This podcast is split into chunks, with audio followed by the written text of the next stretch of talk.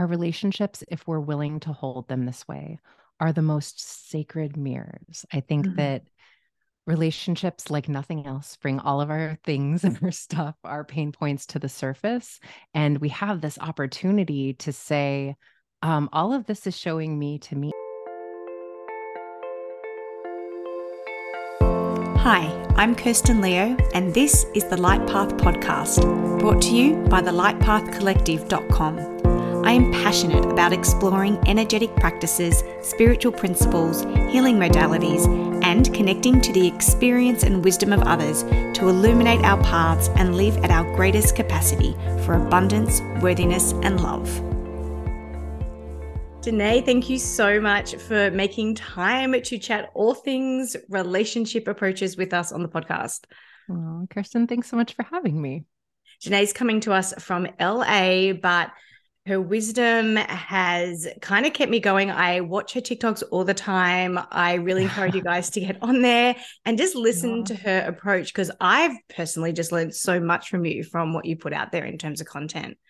Thank you. That's so nice to hear. I appreciate it. Um, I feel like I'm I'm a little bit of an introvert, so I I record a lot of the content that I put on social media at the retreats that I facilitate, and so it it's like an easier way for me to get it done because a lot of times I'm a little bit in resistance when it's just like me talking to a camera the way that people do a lot of times. So I'm happy oh, that it's resonated. Story of my life. Like I, I, feel like I spend so much time with myself on screen. I'm always mm. with myself. Um, so before we kick off and dive into, you know, your take on and your wisdom around that, you know, relation kind of pattern and connection, I'd love to know your favorite quote. Hmm. Well, I feel like the quote that I come back to so often that those who know me get tired of hearing me say this, but it's been a game changer in my own life and one that I feel like applies to everything. Um, one of my favorite spiritual teachers is Wayne Dyer. And something that I used to hear him say quite often was the mantra of the lower self is I need more. The mantra of the higher self is how do I serve? And time after time, situation after situation, if I get still and ask myself that question, um, it's always really clear what space I'm operating from and where I need to realign accordingly. Oh, that is so beautiful. I mean, his work is just mm. so phenomenal. And I'd actually not heard the start of that quote before, to be honest with you. I often talk about that, the end of that quote, like, you know, how mm. can I serve? And it immediately puts you in a higher vibration. But yes. I'd never heard the start of that quote before. Mm. Yeah, I don't know. I I certainly think that I heard him say it. Oh, I'm sure he, it sounds like exactly like Oprah. something he would say. no, I mean it definitely came from him. I remember the first time I heard him say it, thinking, you know, when you hear something and you're like, that's mm-hmm. going to be important. Um, I don't know why or the extent to which it's going to really matter, but um, that awareness has been one of the most profound knowings within my life that it just changes everything. It makes it possible for me to do things that are outside of my comfort zone. I think when we're operating from the space of service, a lot mm-hmm. of times we can do things that, you know, feel scary or our imposter syndrome kicks in, all the things. But if it's about how I'm able to show up in the world and help someone else, it just feels a little bit more feasible. We're able to get there, you know. Oh, for sure. Well, I'd love to hear your story, or even though I know it a little bit, I would love you to share your story with everyone listening, you know, that how you did come to serve mm. people in the way that you do.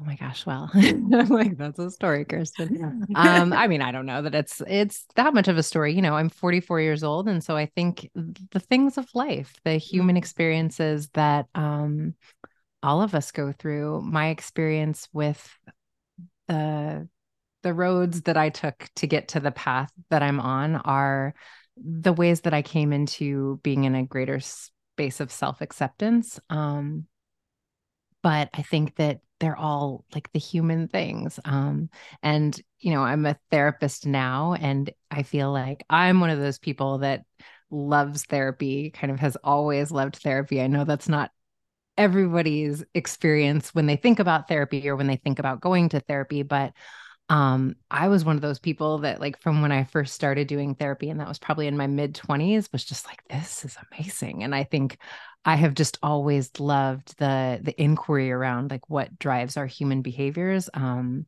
kind of a geek when it comes to like Oprah and her soul series and all the spiritual mm. teachers that she would have on her show. And I think that's probably where I was first introduced to Wayne Dyer and other teachers that have really mm. impacted my world. But um, I've just always found the the one like what motivates our behavior but then two how we come into deeper layers of healing and seeking comfort and um you know i've always been a seeker in that way. And i think early on um I think that that was a struggle for me. I grew up in Omaha, Nebraska, which, um, you know, for those of you who don't know the states, is a very like you know Midwestern. Um, I'm a woman of color, and I was sort of the exception to everyone else, and so I think that it was a lot of like me being really uncomfortable in my skin and struggling with feeling different but also that I'm kind of a sensitive soul and you know as many of us are but I think that like my sensitivity was just like I was always in the space of like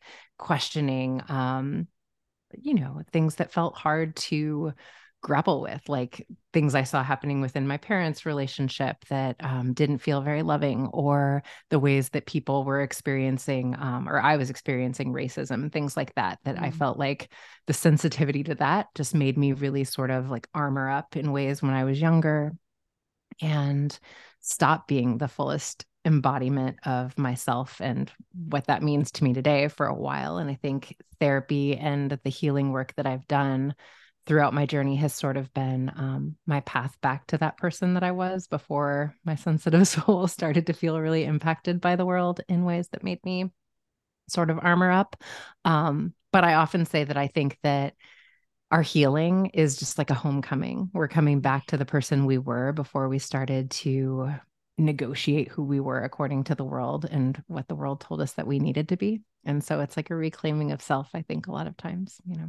Yeah, for sure. And it's interesting because we're both the same age and, you know, we've mm. lived on opposite sides of the world, but both of us so similar in that seeking. And I think it was, I don't know about you, but interesting growing up, you know, becoming aware in the 90s when mm. Oprah did, you know, really start to talk about this stuff and bring it to more mainstream. And the fact that we were both pulled towards that at the same time and those teachers and although and those teachings um and have having to that, that to be challenged especially in the early 2000s when we're obviously mm. as adults going out into the world trying to make our way but somehow you've managed to merge a scientific approach with a more holistic maybe a lot of eastern philosophy let's call it that but spiritual approach yes. you know was that easy to do well um the master's program that I went to for psychology is um, based in depth psychology. And depth psychology, people often think I'm saying death psychology. It's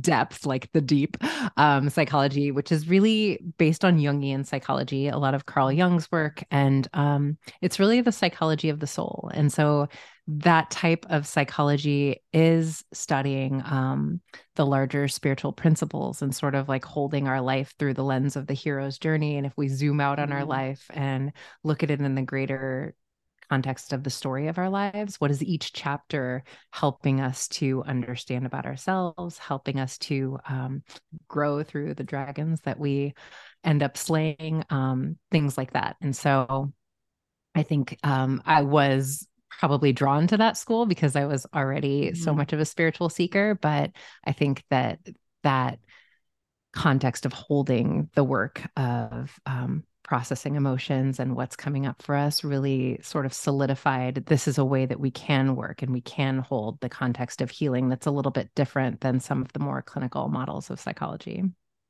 I know you work with individuals as well, but you know, the focus of your work does seem to be around the connection we have with others and mm. relationships. Why did you go that way?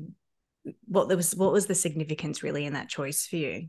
Yeah. So what's funny, Kristen, is this is a little like unknown fact about about therapists therapists either love working with couples or they will not work with couples. Really? Um, they don't want to be in the middle. They're like, no. And, you know, a lot of that is most of us are pretty activated by conflict for whatever reason. I love it. Like, I it's like, it's a little bit of a, I don't know if it's a superpower or just like a weird quirk, but it's not that I love it, but I think that I don't feel super activated by yeah. other people's conflict. I'm able to sort of, I like to, um, say that it's like I I stand back and I can kind of like almost translate what each person is experiencing from the other in a way that feels digestible and feels um, a little bit easier to understand and cultivates some empathy for one another. And I don't know why that was just something, you know, when you um, first finish with grad school, you go into a practicum and you have to work with all the different populations. You have to work with adolescents for a while. You have to work with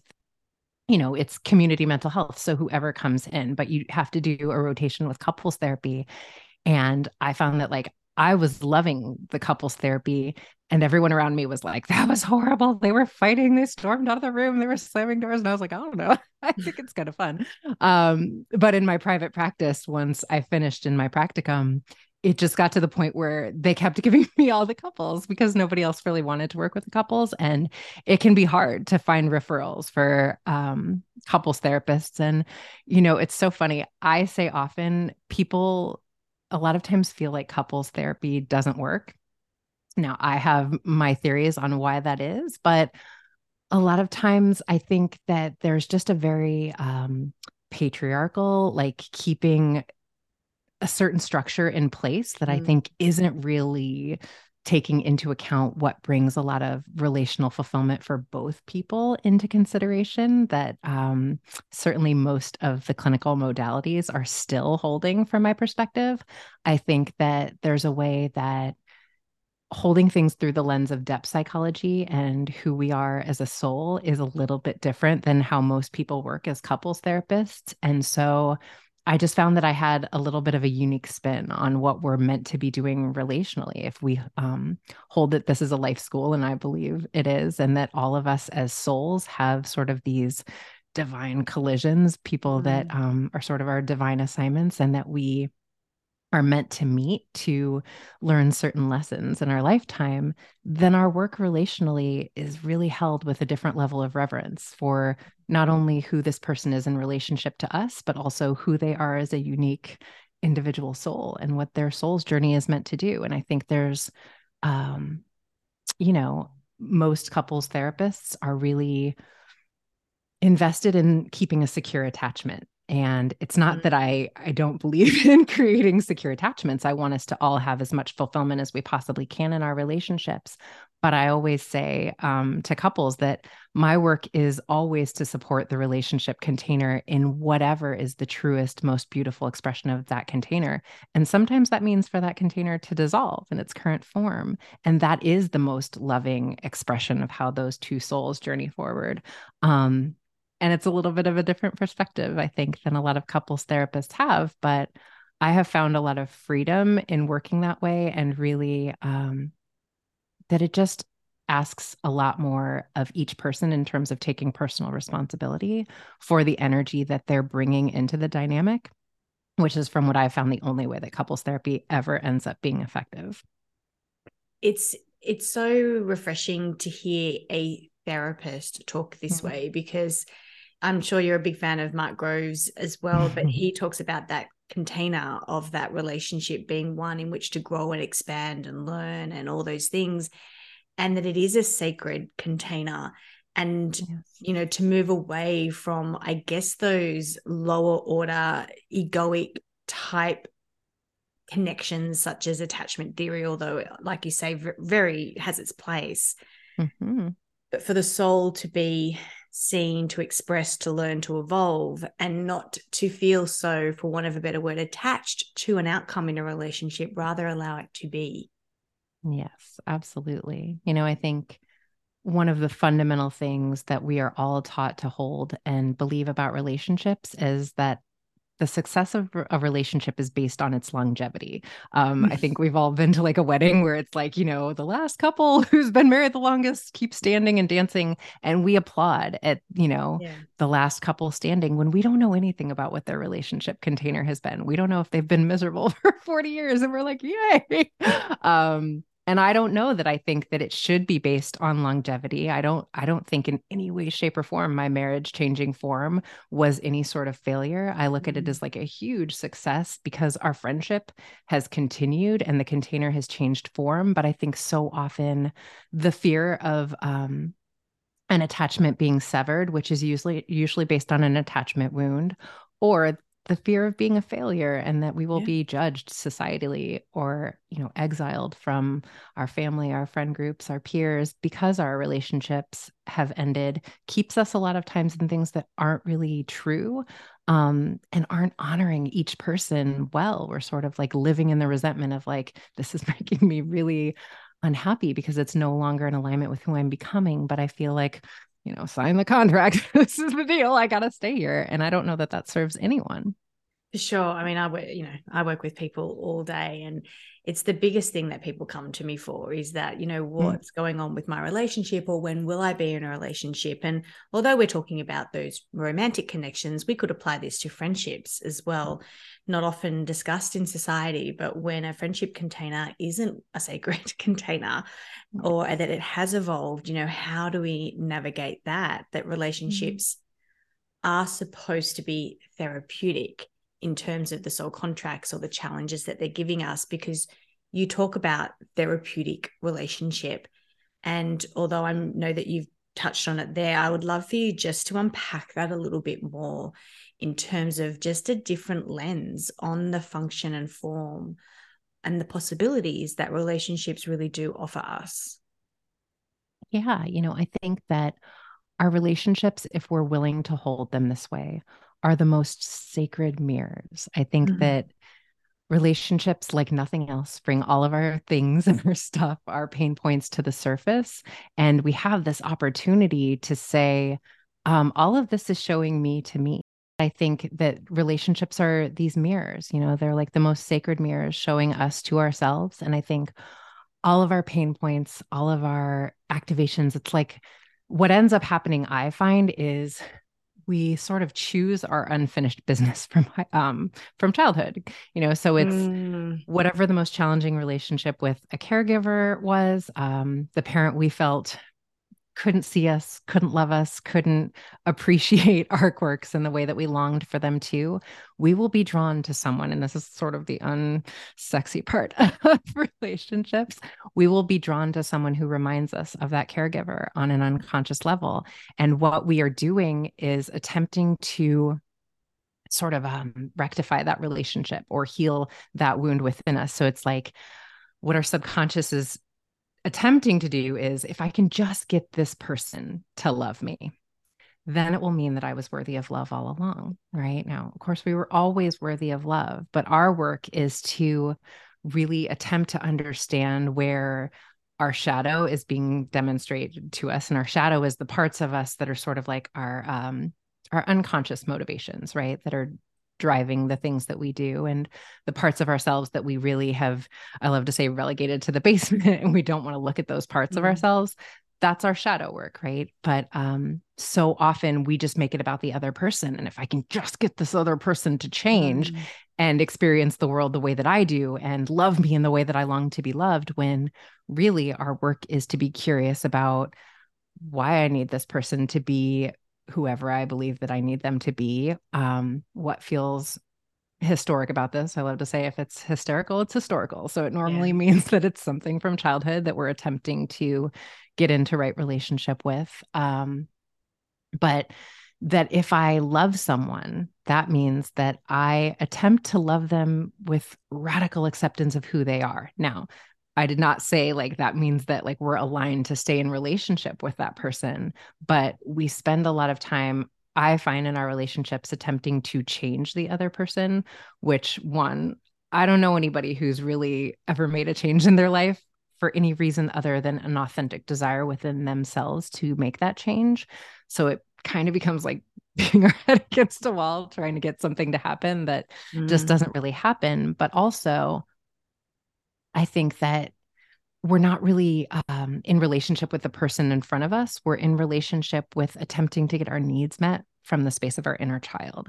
And we're looking for that person to reparent us a lot of times.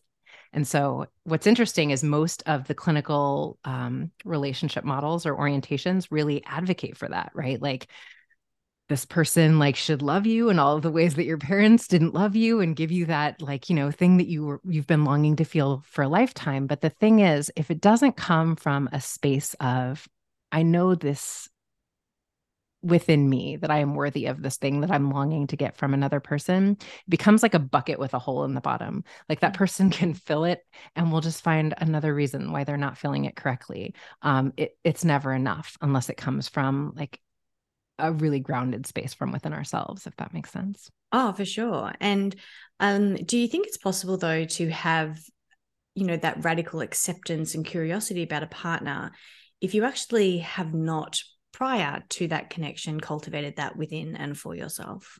Mm. So that's like the million dollar question, right? I think so many people say it's not true that you can't love someone until you love yourself. Mm. And listen, I don't necessarily believe, I think, you know, we can do all the work on ourselves in the world. And it's like, I love to say it's like we're like sitting in our garage practicing. And then when we get in a relationship, we take that show on the road. And then it's like where we're really in the space of like making it happen because our stuff comes to the surface in a whole different way once we're in a relationship with another person.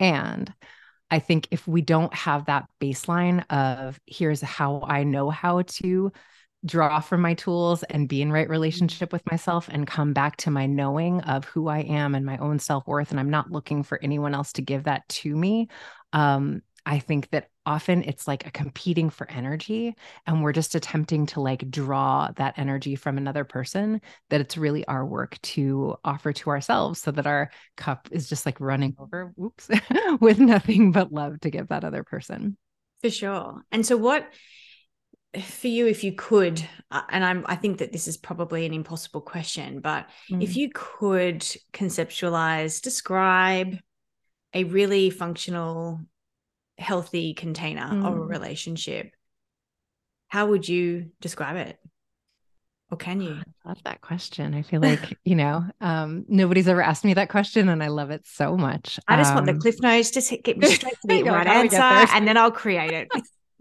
That's amazing. You know, I think about the people whose relationships I really respect and would want something similar for myself. Mm. And I think it's really important for us to have expanders that give us mm. sort of a conceptualization of what is possible. And I think that they are both really um, like full and embodied and proud of themselves for who they are and the way they show up in the world and what they're doing. And the relationship is like, the icing on the cake. You know, I think there's a really enmeshed, like this, you know, we all like to joke, like, yes, we understand that nobody completes us and that that like Tom Cruise line um was, you know, not what we should be striving for. And yet, Kirsten, I find most of us still believe that someone is going to come into our lives and complete us. And, you know, a lot of times, like when we're in the space of singlehood, it's like I'm just like waiting for this person and then my life will fully take off. And what that ends up being is a lot of weight and pressure on a relationship and it just never works you know? I think um i believe that love to me is a little bit different than what most of us are taught to believe it is which is i love this person because of how they make me feel. And being discovered by another person is amazing. It feels euphoric like we all love it right?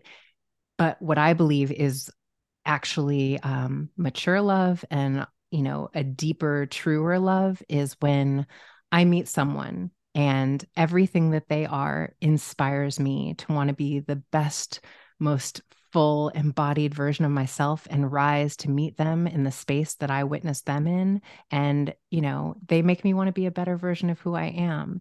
And so it's more about like, I want to rise to meet you because you inspire me to be that versus I'm sort of drawing energy from you to feel like I'm somehow complete. Everyone, pause the podcast, go back about one minute and listen to that again. Aw.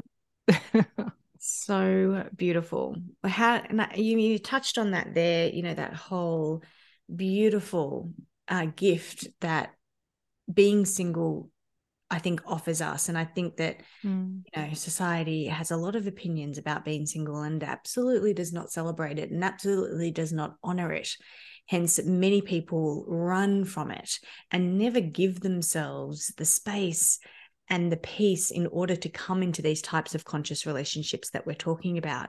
Yeah. So, can you speak to our single listeners or the listeners that maybe you know are about to leave a, a long-term connection and are very afraid of this mm. space that we don't honor as i believe as much as we should in our society yes so beautifully said and you know i hold a little bit of a different perspective around singlehood and this is something that I've certainly cultivated in the last almost four years um, since my marriage ended, which is I think that there is a way that we have been taught to hold what it is to be in relationship that doesn't really serve our relationships. I think it is justified for us to join in partnership with another person when we have a shared mission for what we want to create together with our lives. Mm-hmm. And until then, I believe we are moving into a time where we hold that we should stay single until it is justified to join in partnership. So, in my perfect world, singlehood is sort of the baseline, unless it's like justified to join in partnership. But I think that there's an intentionality to joining in partnership when you know we are like really solid for real for real on our own that you know i believe and truly do feel at this point that my solitude and my singlehood and my life as I'm living it is so sweet and so mm. good that a relationship has to be just like take my breath away, incredible and worth it for me to give that up, if that makes sense. And I think, especially as women, that's not really how we're taught to hold it, right? It's like, she's amazing. Why is she still single? Which, if instead it were, she's amazing and she's not willing to give up her amazing life unless it's worth it, you know? Yeah, f- for sure. It's, um, you know, that, that just hit me square in the chest because it's, it's so true. But, um, oh, I, I had you sparked a beautiful thought in me before as you were speaking about that container of singledom and and how it is and it should be the baseline. Mm. But what I hear a lot from clients is but I'm ready, but I've done the work, but I'm so ready for that, you know, to be seen, to be challenged in that way. My energetic response to that is always around the factor that, well, if it's not there there's it's not there for a reason and it's either your reason or it's either their reason but either mm. way you're going to have to just accept the reason even if you don't know what the reason is from your perspective what would you say to people that are feeling that way we're so aligned kristen i mean i feel like you're speaking my language sister that's it obviously mm. you're not because it's not here. And I think that, you know, we either trust in life's unfolding or we don't. We either trust in divine order and that everything comes to us in the precise moment that we're ready to experience it, or we don't trust that. But I love to say, like, the universe is not interested in our manipulation. like, it's well aware of the deeper layers of our intention. And so, yeah. it's you know i i trust you doesn't mean like i trust you in your universe but i'm sort of like checking in to see like mm. it's been a minute like how are we coming with that mm. order i have it's I believe that, um, yes, I have this desire. And so I am meant to experience that type of love and connection, and I will. And I may not know what form it may come in. It may come in a form that surprises me. But I'm, you know, this is another Wayne Dyerism, which is um, I'm open to everything and attached to nothing. And I think oftentimes our attachment to outcomes and the way that something needs to be delivered or show up in our lives is really sort of blocking our chi it's like blocking our life force and and we're sort of in that resistance to what is and so things can't flow to us and we're not in the full space of being willing to receive you know Oh, for sure. And I love that. You cannot outsmart the universe because the universe is energy. Okay. And guys, yes. I have tried. Okay. I've tried. and if I can't, you can't. All right. So the end, right? I've really tried. And intention is everything. So if you are single and you say, Oh, I've been single for four years, mm. I've done mm. all the work, I've read all the books, I'm so ready. I'm like, go back to your intention, just like you said mm-hmm. then. Like, what is the intention? Is the intention because did you do all that work just to get into the relationship, or did you do that work to get into the relationship with yourself? So the relationship isn't something that you crave, or need. It is something that you simply desire. And Absolutely. like you desire a piece of chocolate, that piece of chocolate is going to make no difference on who I am or my value in the world. It is just something so sweet to enjoy. Oh, I love that you say it like that. You know, this is an Abraham Hicks thing. I feel like they often say, um, you didn't come here for the manifestation. You came here for the manifesting, right? So if we believe that we came here to sample the Raja, the the force of life, the energy of all of the things that it is to be alive, then the actual thing is not the thing, right? And if we get the thing, it won't be as satisfying as we imagine it will be if we believe that's sort of an endpoint or point of arrival. And what I experience so often with couples is that they get married and then six months later they're sort of like is this all that is is like you know everything that i've been taught to believe this was mm. supposed to be it really feels sort of anticlimactic and it's not um that end point or the happily ever after that we've all been sold and so i'm feeling a lot of resentment and anxiety and just unsettled with like wanting something more and i think that oftentimes is where our work begins and we can do it like with and for ourselves or we can do it in relationship but at some point it's getting in right relationship with like you said the intention underneath the why we want what we want I just, uh, there's so much I want to ask you. um, so I may have to beg you to come back on the podcast.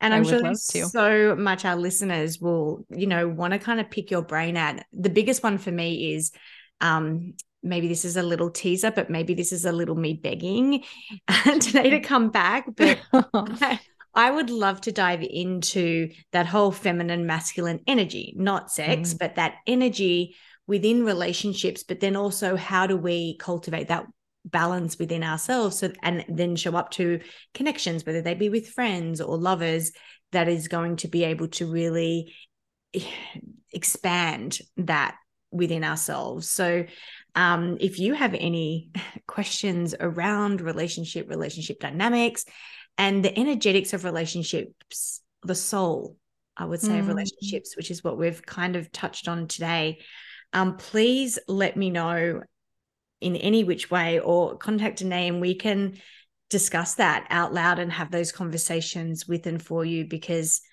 I don't know about you, but relationships are so ever present and and mm. they do hold so much precious value for really um, authentic reasons but then also for really conditioned reasons. And um, regardless of what kind of relationship you're in you're always in one with yourself. So this is never going to be a topic that we could ever get to the bottom of. So i would love to chat with you again um, just to to think out loud, to share, to explore some of these concepts with you.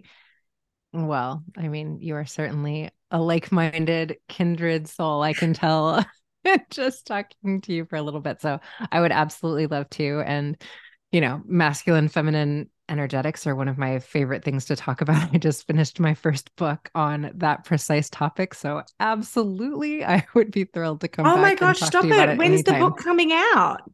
It's coming out in May of next year. So oh my gosh. We're in the Listen, editing phase, but it's literally the obsession of my life. okay. Well, I'm I'm stealing more of your time. Or Dené's never been down to Australia, so maybe we just have to get you down here, oh and oh gosh, I would love to. You know, we'll just play in person. I would love that so much. But yes, definitely would love to stay connected and speak to you again soon. Amazing. Well, where can people find you, you know, like I did to look at what you're doing and, and see what you're coming up with? Yeah, thanks, Kirsten. Um, so I'm on all of the social medias as Dene Logan, D E N E um, L O G A N. I think there's a dot between the Dene and the Logan on Instagram. Someone had taken Dene Logan. Um, but yes, um, yeah. And then I have my own podcast called Cheaper Than Therapy that I co-host with my friend Vanessa, who's also a therapist, and we just riff on all all of the things therapy and um, the same conversations I'm having with you. Thanks so much for having me. Oh, thank you so much for making the time to be with us. You can catch all of Dené's links in the show notes. Uh, keep the conversation going on our Facebook community with any questions that you have. And hopefully, we'll be able to ask you that ourselves very soon. Thanks, Dené. Thanks, Kirsten. Thank you for joining us on this episode of the Light Path podcast. I hope that the information shared here has helped illuminate your path. Be sure to check out the show notes for links related to this episode. While you're there, remember to subscribe to the podcast to ensure you never miss an episode. I'm Kirsten Leo, and I can't wait to explore and expand our capacity for abundance, worthiness, and love together in the next episode.